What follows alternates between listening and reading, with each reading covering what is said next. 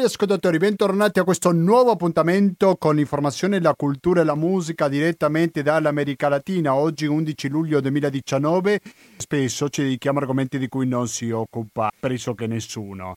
Ma non sarà caso perché non potevamo fare a meno di parlare del processo Cóndor, lunedì scorso, in cui sono stati sentenziati ben 24 ex capi di Stato e agenti sudamericani. Lo ricordiamo che il Plan Cóndor è stato questo piano di annichilamento verso gli oppositori politici da parte dei repressori di diversi stati come lo stato del Cile, l'Argentina, l'Uruguay, il Brasile, la Bolivia, il Paraguay e così via. Quindi questi militari sono stati condannati in secondo grado perché erano stati giudicati, ma poi è stata la richiesta per rifare questo processo e finalmente si è riuscito a ottenere questo risultato, che sicuramente c'è dietro molta fatica, molta lotta, molta perseveranza, direi, perché i primi processi, se non vado errato, sono iniziati già nell'anno 99, quindi 20 anni fa, per arrivare a questo esito che sicuramente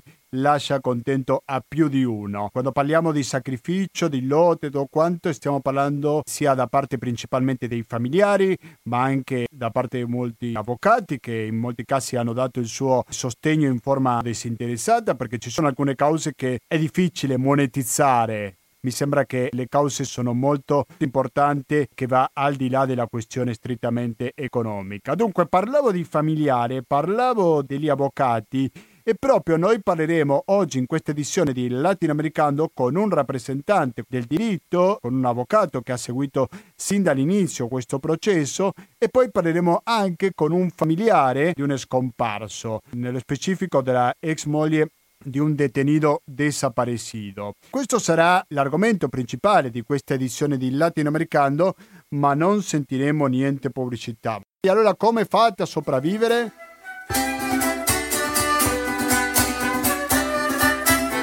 La risposta sapete qual è? Molto semplice. Un conto corrente postale, cari miei. 120 82 301, intestato Cooperativa, Informazione e Cultura, via Antonio Tempo numero 2, il CAPE 35 131 Padova. Il RID bancario e il pago elettronico sono i metodi alternativi per aiutarci a sopravvivere, e lo ricordo che da qualche mese si è aggiunto il metodo del 5 per 1000 a favore dell'associazione Amici di Radio Cooperativa.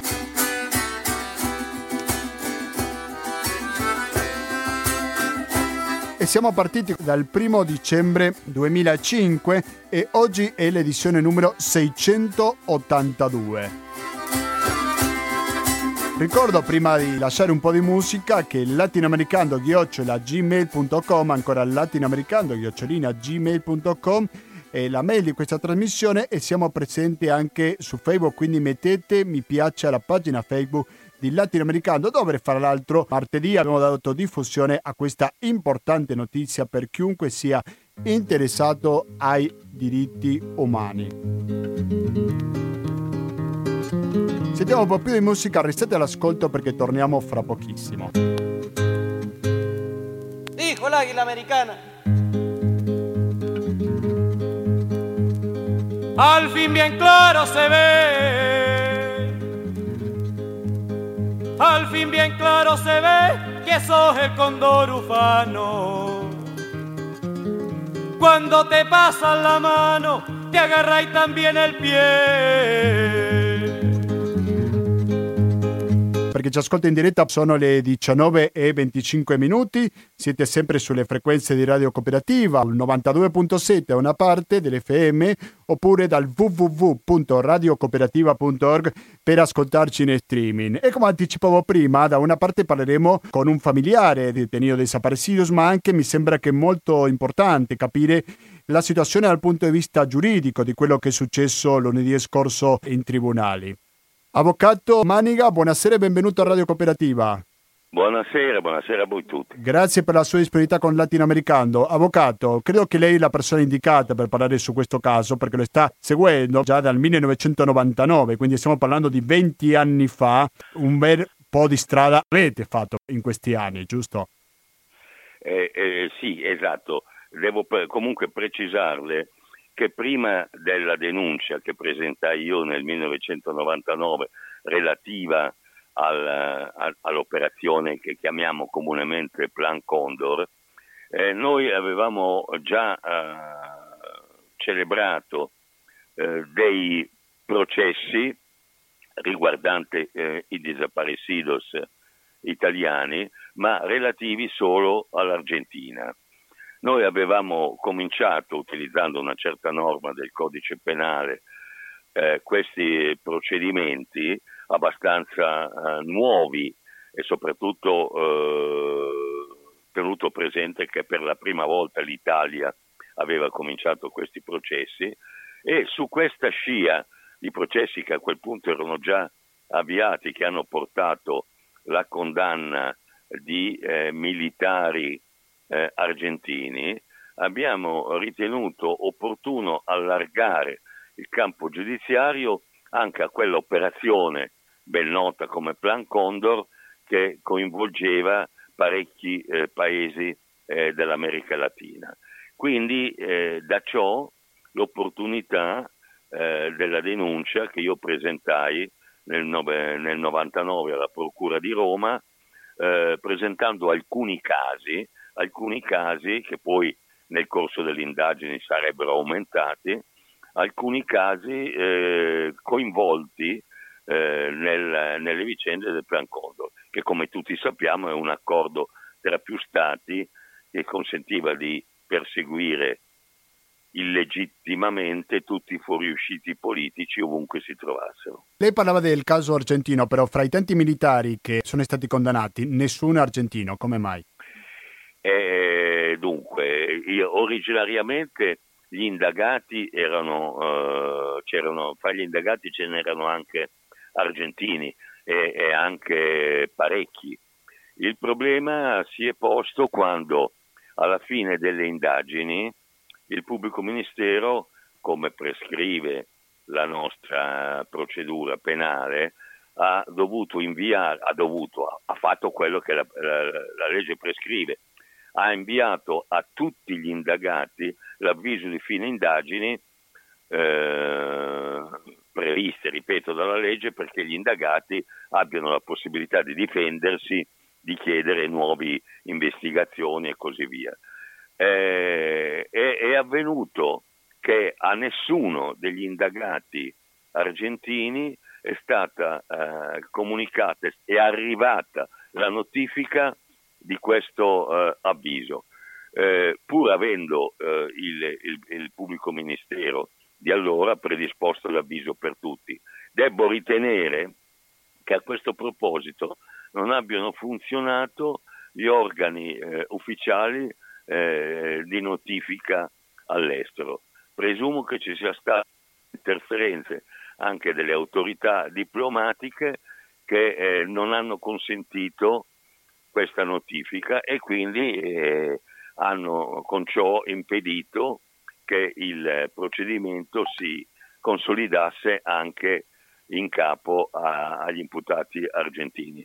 È una cosa che non ho mancato di rilevare quando ho discusso davanti alla Corte d'Assise d'Appello, ma era un rilievo così, puramente notizia, perché a questo punto non potevamo farci nulla, ma mi faceva piacere che si sapesse che c'è stato qualche intoppo nello svolgimento regolare degli atti processuali. Fra gli accusati sono diversi nomi, diverse cariche che occupavano in passato, come per esempio Luis García Mesa Tejeda, presidente della Bolivia fra il 1980 e il 1981, uno dei suoi generali come Luis Arce Gomez, Francisco Morales Bermúdez Cerruti, presidente del Perù. Quindi ci sono tanti paesi coinvolti, ma c'è qualche caso che a lei, avvocato Maniga, l'abbia particolarmente colpito per la sua ferocità, se possiamo chiamarlo?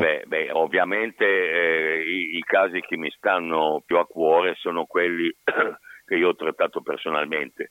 Lei presumo che sappia che quando il procedimento è arrivato ormai nella fase dell'udienza preliminare e poi nella fase dibattimentale ci sono aggiunti altri avvocati oltre oltre a me, per una ragione anche pratica, perché il materiale era talmente numeroso che era assolutamente molto molto faticoso poter seguire tutti, perché la mole probatoria è notevole.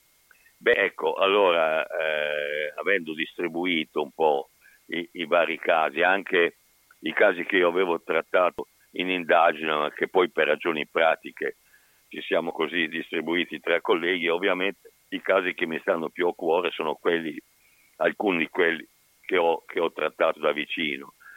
Uno di questo è il caso, è l'uccisione di Banfi, la cui compagna Aurora Meloni io ho difeso in questo processo. Che la sentiremo più tardi. Benissimo, Aurora Meloni mi ha sempre seguito in questa vicenda, io ho seguito lei ovviamente, ed è tra l'altro un caso significativo perché è proprio uno dei primi esempi di come funzionava il Plan Cóndor.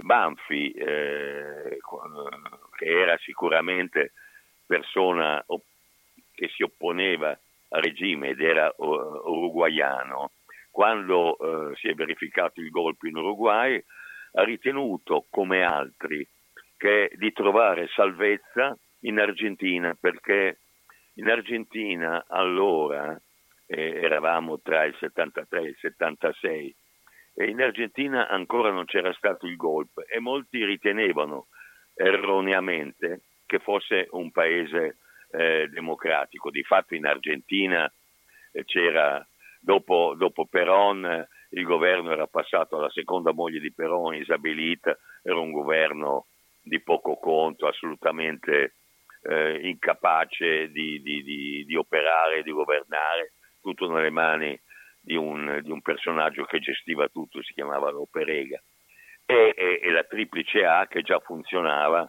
a colpire gli oppositori, i cosiddetti oppositori del regime. Sì, che era chiamata anticomunista argentina, se non vado errato. Sì, allora, il risultato è che l'Argentina è risultata una trappola per molti fuoriusciti, perché molti, anche cileni, si sono rifugiati lì pensando di trovare un regime democratico, il che non è stato. Infatti, Banfi venne arrestato da un'equipe che comprendeva sia polizia argentina che polizia uruguaiana, il tutto naturalmente gestito in maniera non ufficiale, ma è evidente che un arresto eseguito dalle due polizie unite, compreso l'uruguaiana, che lì era ovviamente assolutamente incompetente, era già l'esempio di come funzionava e avrebbe funzionato il Plan Cóndor. Banfi è considerato un rivoluzionario e evidentemente l'incidenza del potere uruguaiano è stato determinante, assieme a un altro compagno reperito per caso in casa sua, è stato portato via e dopo poco, a seguito delle ricerche che Aurora Meloni fece, il suo corpo assieme a quello di altri, compreso l'altro compagno sequestrato assieme a lui, venne reperito in una fossa nei dintorni di Buenos Aires, i corpi sfigurati, coperti di calce per renderli irriconoscibili. L'unico caso di quelli che abbiamo trattato in questo processo, tra l'altro, in cui si è trovato il corpo e non un vero e proprio scomparso come per la maggior parte dei casi. Quindi questo è stato un caso particolarmente significativo anche per la tracotanza con la quale tutta la vicenda era stata trattata dai comandanti uruguaiani, tra i quali Blanco, imputato in questo processo e opportunamente condannato. Ricordo anche che in quel periodo venne rapito in Argentina il senatore Michelini, Zelmar Michelini, che era un noto senatore democratico e anche lo stesso venne trucidato proprio in quei frangenti. Quindi è un caso emblematico del Cóndor e di particolare gravità e particolare durezza.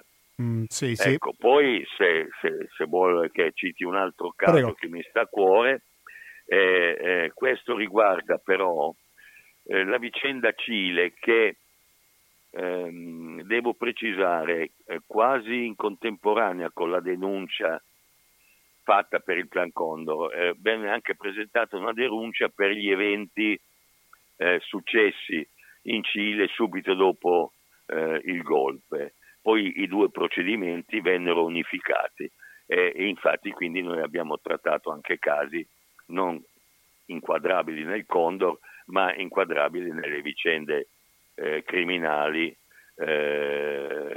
condotte dal Cile subito dopo il golpe. Questo è il caso di un professore, ex sacerdote italiano, Omar Venturelli, che era già noto per la sua attività libertaria che sosteneva i diritti dei Mapuche sulla distribuzione delle terre, faceva un'opera democratica e di anche di cultura, perché era docente universitario. Questo è stato sequestrato a seguito di un bando che invitava a presentarsi e lui ingenuamente si è presentato. È stato imprigionato, torturato a lungo e poi scomparso con buona probabilità, anzi con quasi assoluta certezza, trucidato dalla carovana della morte comandata da Arellano Stark, che era imputato in questo processo, ma che poi al momento della sentenza di primo grado era da poco deceduto e quindi il procedimento nei suoi confronti si è estinto per morte del reo. Sì. Ma venne condannato opportunamente chi comandava la zona di Temuco dove esercitava la sua attività, oltre il sacerdozio, Omar Venturelli, cioè Ramirez, e a seguito del mio appello in secondo grado condannati anche 4 militari che facevano parte dell'equipe che lavoravano presso il reggimento Tuccapelle e il carcere di Temuco, dove Venturelli era stato imprigionato e brutalmente torturato. I 4 militari che erano stati assolti perché non ritenuti coinvolti in maniera precisa nella vicenda, a seguito dell'appello che io ho introdotto, sono stati condannati alla pena massima con questa sentenza della Corte d'Assise d'Appello, che ha fatto giustizia in maniera assolutamente totale, condannando tutti alla pena massima, perché l'omicidio aggravato di cui erano imputati lo prevede. Avvocato Maniga, al di là di questo importantissimo risultato, direi che sicuramente rende giustizia per tante vittime, nel concreto a questi imputati, tenendo in conto che tranne il caso di Tróccoli, mi corregga se mi sbaglio, si trovano all'estero, cosa potrebbe implicare? Certo, Tróccoli adesso si trova in Italia e per la verità non so esattamente dove si trovi e naturalmente può avere una ripercussione diversa, pur tenendo presente che la sentenza emessa pochi giorni fa diventerà definitiva e esecutiva quando arriverà il terzo grado, perché gli imputati probabilmente con una quasi assoluta certezza faranno ricorso per Cassazione, quindi la sentenza diventerà definitiva solo dopo che sarà stata, come mi auguro, confermata dalla Cassazione. Per tutti gli imputati comunque che sono residenti all'estero vale lo stesso discorso che valeva per tutti gli altri imputati argentini condannati negli altri due processi. A parte il fatto che molti di loro, anche se tardivamente, hanno subito processi nel loro paese e quindi alcuni si trovano in stato di detenzione a seguito delle condanne loro inflitte in Argentina, in Cile, insomma nel loro paese d'origine. Noi per poter far sì che questi imputati condannati scontino le pene a cui sono stati condannati qui in Italia, dovremmo chiedere l'estradizione, che è l'unica forma che consente di avere in consegna i condannati per far scontare loro la pena in Italia. Questo fino adesso non è stato fatto, e la scelta, che non dipende certo dagli avvocati di parte civile, che non hanno titolo per fare questa richiesta, ma che dipende dalle procure e anche dagli organi, degli organi diplomatici, probabilmente ha tenuto conto della difficoltà che avremmo per ottenere l'estradizione, posto che non tutti gli ordinamenti giuridici consentono il procedimento in contumacia o in assenza o in ausenza. Molti paesi non possono processare se non hanno presente l'imputato. Sì. Ma insomma era una cosa già calcolata. E noi sappiamo che l'effetto dei nostri processi un risultato l'ha avuto, per esempio far modificare le vergognose norme di impunità che vigevano in Argentina. Sì. Siamo stati noi a rompere il velo dell'impunità ed è stato conseguente che i governi successivi in qualche modo ci abbiano seguito. Certo. Avvocato Giancarlo Maniga, prima di salutarci, perché c'è Aurora Meloni che sta aspettando la nostra telefonata, sì. Ecco, per me una cosa importante era capire il discorso che la difesa ha già annunciato il ricorso contro questa decisione da parte dei giudici, quindi quando è che si devono pronunciare, quali sono le possibilità? Dunque, chi è che ha preannunciato il ricorso? La difesa, secondo questa informazione. Sì, ho capito. Allora, è pacifico. Le stavo dicendo, se anche non avessero preannunciato, è assolutamente conseguente che i difensori faranno il ricorso in Cassazione. Devono ovviamente aspettare il deposito della motivazione. Allora, la sentenza è stata emessa il giorno 8, la Corte si è data 90 giorni per il deposito della motivazione, che è il termine massimo che di solito si prendono. È una sentenza molto complessa perché ci sono molti casi. Una volta depositata la sentenza, chi intende appellare, cioè chi intende proporre ricorso, ha 45 giorni di tempo per farlo. Quindi se la sentenza verrà depositata, come è prevedibile, in 90 giorni dopo, a partire dall'8 luglio, vale a dire in ottobre, no? A partire da ottobre ci saranno 45 giorni per presentare il ricorso in Cassazione da parte dei difensori degli imputati. In Cassazione, quando andrà, non so, secondo il calendario della Cassazione, probabilmente, ma non con sicurezza, probabilmente sarà nel corso del 2020, presumo.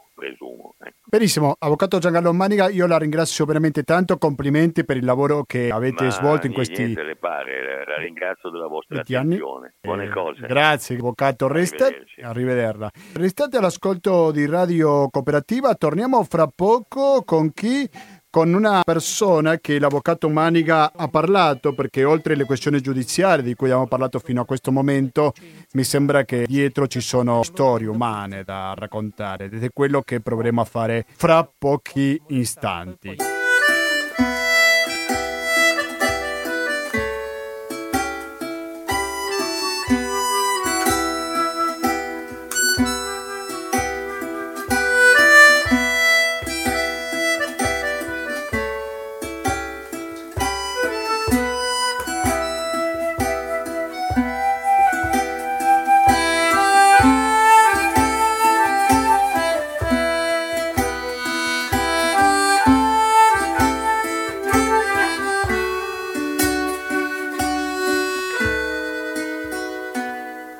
Siete sempre all'ascolto di Radio Cooperativa, più specificamente dell'edizione 682 di LatinoAmericando. Guardando un po' sulla ripercussione di questa importantissima decisione giudiziaria, leggo sul Corriere della Sera. Tra i condannati anche l'uruguaiano Jorge Tróccoli, che da oltre una decina di anni vive in Italia, l'unico ad affrontare il processo come non contumace. La sentenza della Corte d'Appello, presieduta da Agatella Giuffrida, è stata accolta con un coro di giubilo da parte di numerosi parenti delle vittime del Piano Cóndor.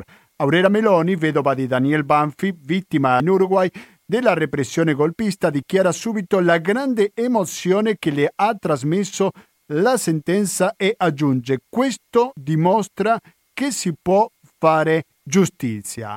Aurora Meloni, buonasera e benvenuta al LatinoAmericando. Buonasera ai vostri ascoltatori. Buonasera, grazie per la sua disponibilità con LatinoAmericando, benvenuta, perché è la prima volta che abbiamo il piacere di sentirla. Ecco, mi sembra che il motivo è più che sufficiente, perché questa sentenza sicuramente, un po' come ha preso il Corriere della Sera, ha prodotto una grandissima emozione per lei che per tanti altri parenti. No? Vuole raccontarci un po' più su questa impressione, Aurora?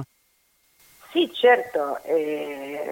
Credo che due numeri vi danno idea di quello che di questa emozione che noi abbiamo sentito così profondamente lunedì pomeriggio.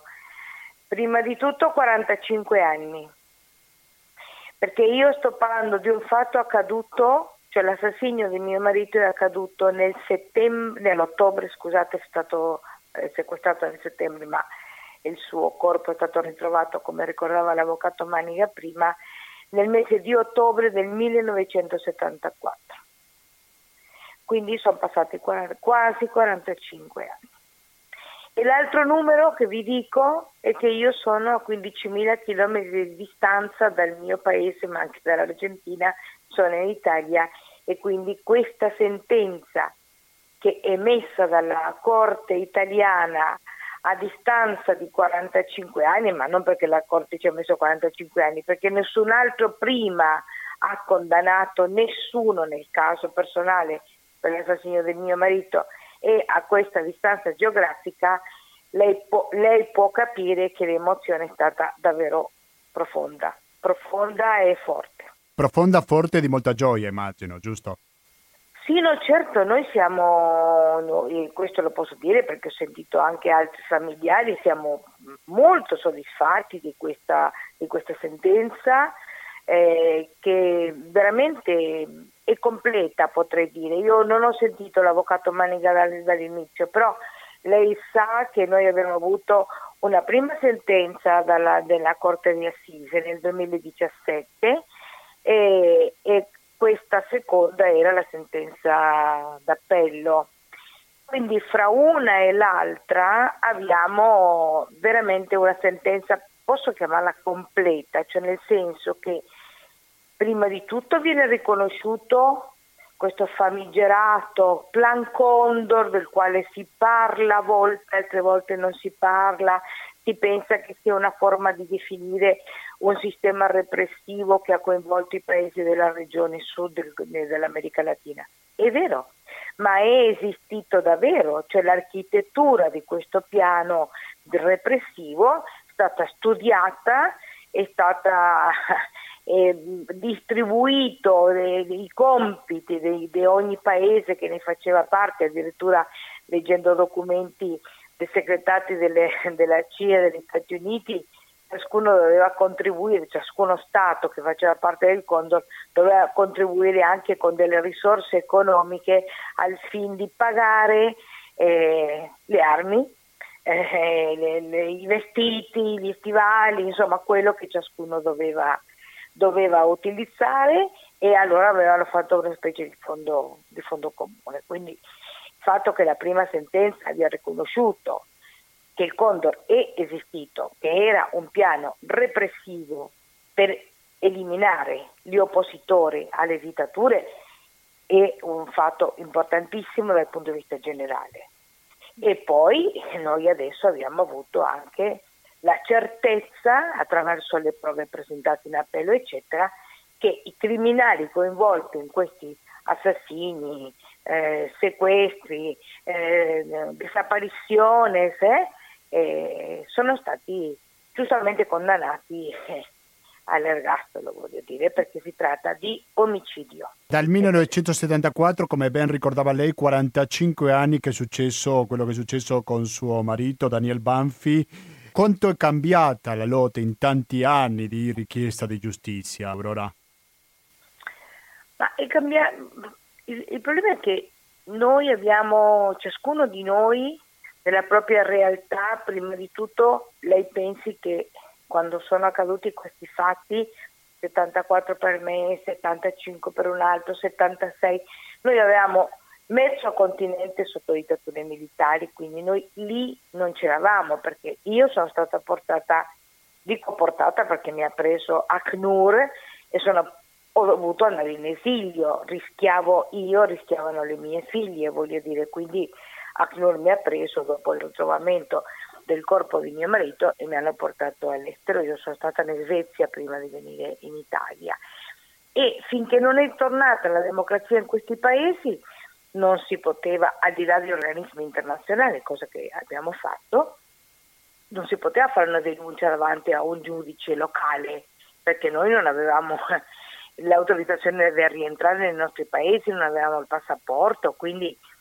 tornata la democrazia negli anni 84, 85, 86, dipende dal paese, e lì sono create delle commissioni per accogliere queste commissioni parlamentari per accogliere queste denunce, che erano in Uruguay, essendo un paese piccolo, anche se il fatto è accaduto in Argentina, però io l'ho fatto, la denuncia l'ho fatta in Uruguay, ma lei si immagina che cosa voleva dire denunciare in Argentina o in Cile. Voglio dire, stiamo parlando di migliaia e migliaia di persone. Infatti l'Argentina purtroppo vanta 30.000 desaparecidos. Va ricordato che una delle bufale, per così dire, del piano Cóndor, che veniva scomparso un proprio familiare, amico, quello che è, quindi scappava a un altro paese pensando che era salvo, senza immaginare che poteva essere un piano di coordinamento fra le dittature, giusto? Sì, lo diceva bene Maniga prima, quel pezzo l'ho sentito, nel senso che, allora, dobbiamo parlare un po' di date. Tenga conto, in Brasile il colpo di Stato è stato fatto nel 1964, quindi nessuno gli veniva in mente di andare in Brasile negli anni 70, avendo vissuto da vicino la dittatura brasiliana, che è stata feroce, perché lì noi parliamo dei voli, delle persone buttate in mare, ma il Brasile aveva già fatto tutto, aveva già torturato, ucciso, buttato in mare dai voli che si chiamano voli della morte, dagli aerei, i detenuti, fatti scomparire, era già successo di tutto. Quindi io gli dico questo, in Uruguay il colpo di Stato è stato nel giugno del 73, qualche mese prima del Cile.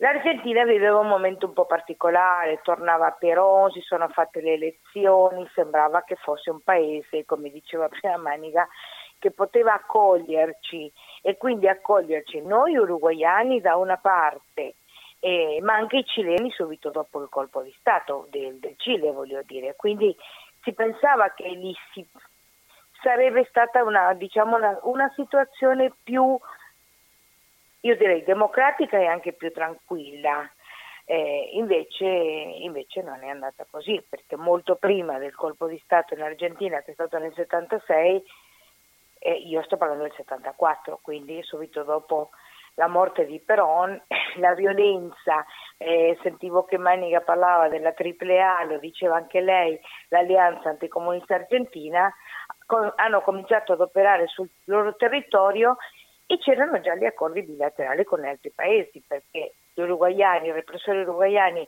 agivano in territorio argentino con totale impunità, lo stesso facevano i cileni e viceversa.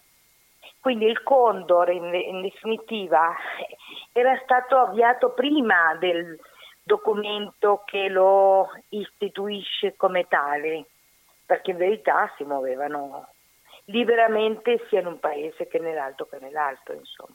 Aurora Meloni, io non posso salutare senza chiederle su chi era Daniel Banfi. Chi era? Daniel Banfi era uno studente prima, uno studente che poi lavorava per faceva 24 anni il giorno che l'ha trovato il corpo, quindi non so mai se dire che aveva 23 o 24, insomma era nato nel 1950. Era un giovane studente che poi si è sposato con me, che lavorava, eravamo studenti tutti e due, lavoravamo nei mercati per poter continuare con l'università. Un militante molto attivo prima della teologia della liberazione, perché in verità lui era nato come un attivista della gioventù del Partito Democratico Cristiano, che è molto piccolo in Uruguay, ma dove era arrivata questa cosa della teologia della liberazione, che ha coinvolto giovani che, essendo cattolici, credevano in una alternativa alla ufficiale. E poi è stato il padre delle mie figlie, e poi non ne ha più nessuno, perché è troppo giovane, è stato ucciso. Quindi la storia di un ragazzo come migliaia di ragazzi in questo continente. Va detto che questo Plan Cóndor, oltre che l'eliminazione degli oppositori, in verità è un piano con una strategia. Eliminiamo anche l'opposizione di futuro, perché molti erano giovanissimi, studenti, ma studenti anche del secondario, della scuola media superiore, professori giovani, la cultura, i bambini. Cioè veramente era eliminiamo quelli che oggi si oppongono, ma che si possono opporre anche domani. Terribile questo Plan Cóndor. Leggevo oggi una dichiarazione molto profonda di Martín Almada, che tutti conosciamo perché è quello che in verità ha scoperto l'archivio del terrore, dell'orrore in Paraguay che riguardava il Cóndor, e diceva: noi dobbiamo evitare in tutti i modi un Cóndor secondo, e quindi bisogna lavorare molto perché non succeda di nuovo, perché nunca más. Ma cosa intendeva con Cóndor secondo, Aurora? Intendeva con Cóndor secondo che l'America Latina in questo momento sta vivendo delle situazioni molto drammatiche, difficili. Basta pensare al Brasile piuttosto che all'Argentina, piuttosto che al Cile, dove senza un colpo di Stato ovviamente, perché sono governi eletti democraticamente, ma l'utilizzo della repressione popolare contro la popolazione, della repressione contro per esempio, se noi pensiamo alle comunità indigene, voglio dire, vengono represse perché contestano che vengono cacciate dalla loro terra. Insomma, c'è una situazione di pericolo comunque. Noi continuiamo a dire nunca más, ma il nunca más va costruito, e la sentenza italiana va in quella direzione. Per questo è importante in America Latina questa sentenza, perché dimostriamo che comunque la giustizia tarda e lenta, ma quando si realizza bene allora serve, ed è quello strumento che vogliamo utilizzare perché i criminali non si sentano totalmente impuni di fare quello che vogliono, tanto non succederà. E credo che è molto importante il discorso della memoria, anche per evitare che questi fatti si ripetano, giusto? Certo, infatti la sentenza, oltre che giustizia, a noi ci aiuta, oltre che dare giustizia a noi e secondo me affermare anche il senso di giustizia. Guarda, io penso molto nei giovani e voglio che i giovani possano credere che la giustizia è possibile, che la giustizia si può, come le dicevo l'altro ieri. Perché? Perché se i giovani perdono anche quella fiducia nel sistema giudiziario, pensano che non succede mai niente, che si può fare quello che si vuole, allora sono uno dei cardini della nostra società. Va detto loro che la giustizia va esercitata, va fatta una giustizia giusta, mi scusi il misticcio di parole, e anche perché sono loro che devono costruire la memoria.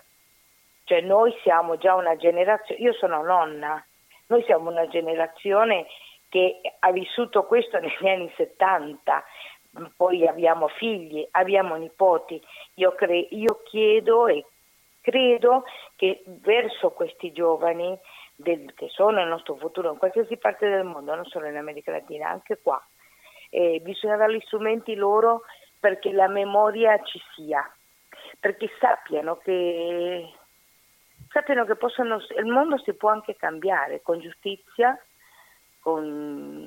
senza impunità, lavorando tutti e avendo le stesse possibilità.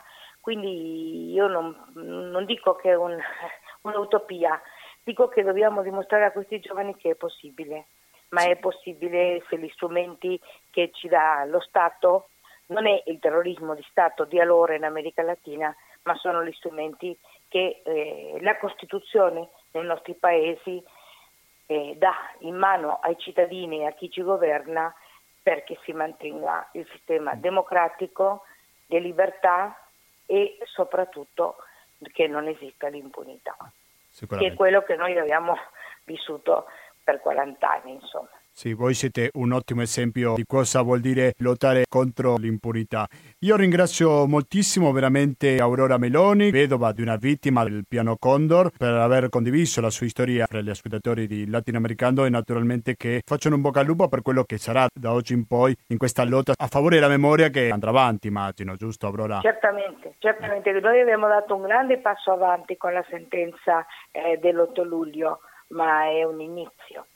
Sì. La strada è ancora molto lunga e sicuramente non sarà sempre semplice, però siamo abituati. La ringrazio molto. Grazie Aurora, mi scusi se è partito la musica in anticipo e adesso sì, cari ascoltatori, è arrivato il momento di salutarci perché già sono quasi le 20:10. In questa puntata dedicata alla sentenza, allo ricordo del Piano Cóndor che ha condannati a ben 24 capi di Stato e agenti del Sud America all'ergastolo.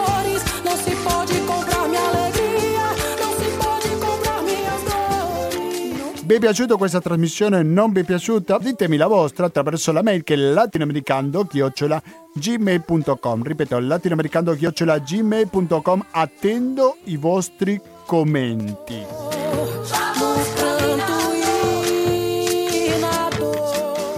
È una cosa che attendo io, e non soltanto io, bensì tutti quelli che facciamo Radio Cooperativa, è il vostro contributo, dove al conto corrente postale 120 82 301, intestato a Cooperativa, Informazione e Cultura, via Antonio da Tempo numero 2, LKP 35 131 Padova. Il RID bancario e il pago elettronico sono i metodi alternativi per aiutarci a sopravvivere e abbiamo da qualche mese la possibilità di contribuire con Radio Cooperativa attraverso il 5x1000 a favore dell'associazione Amici di questa emittente.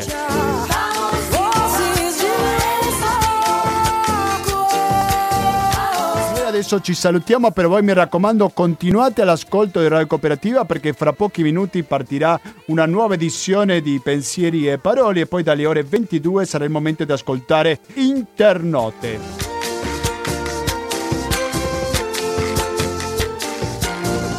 Quindi basta, da Gustavo Claros, grazie e alla prossima.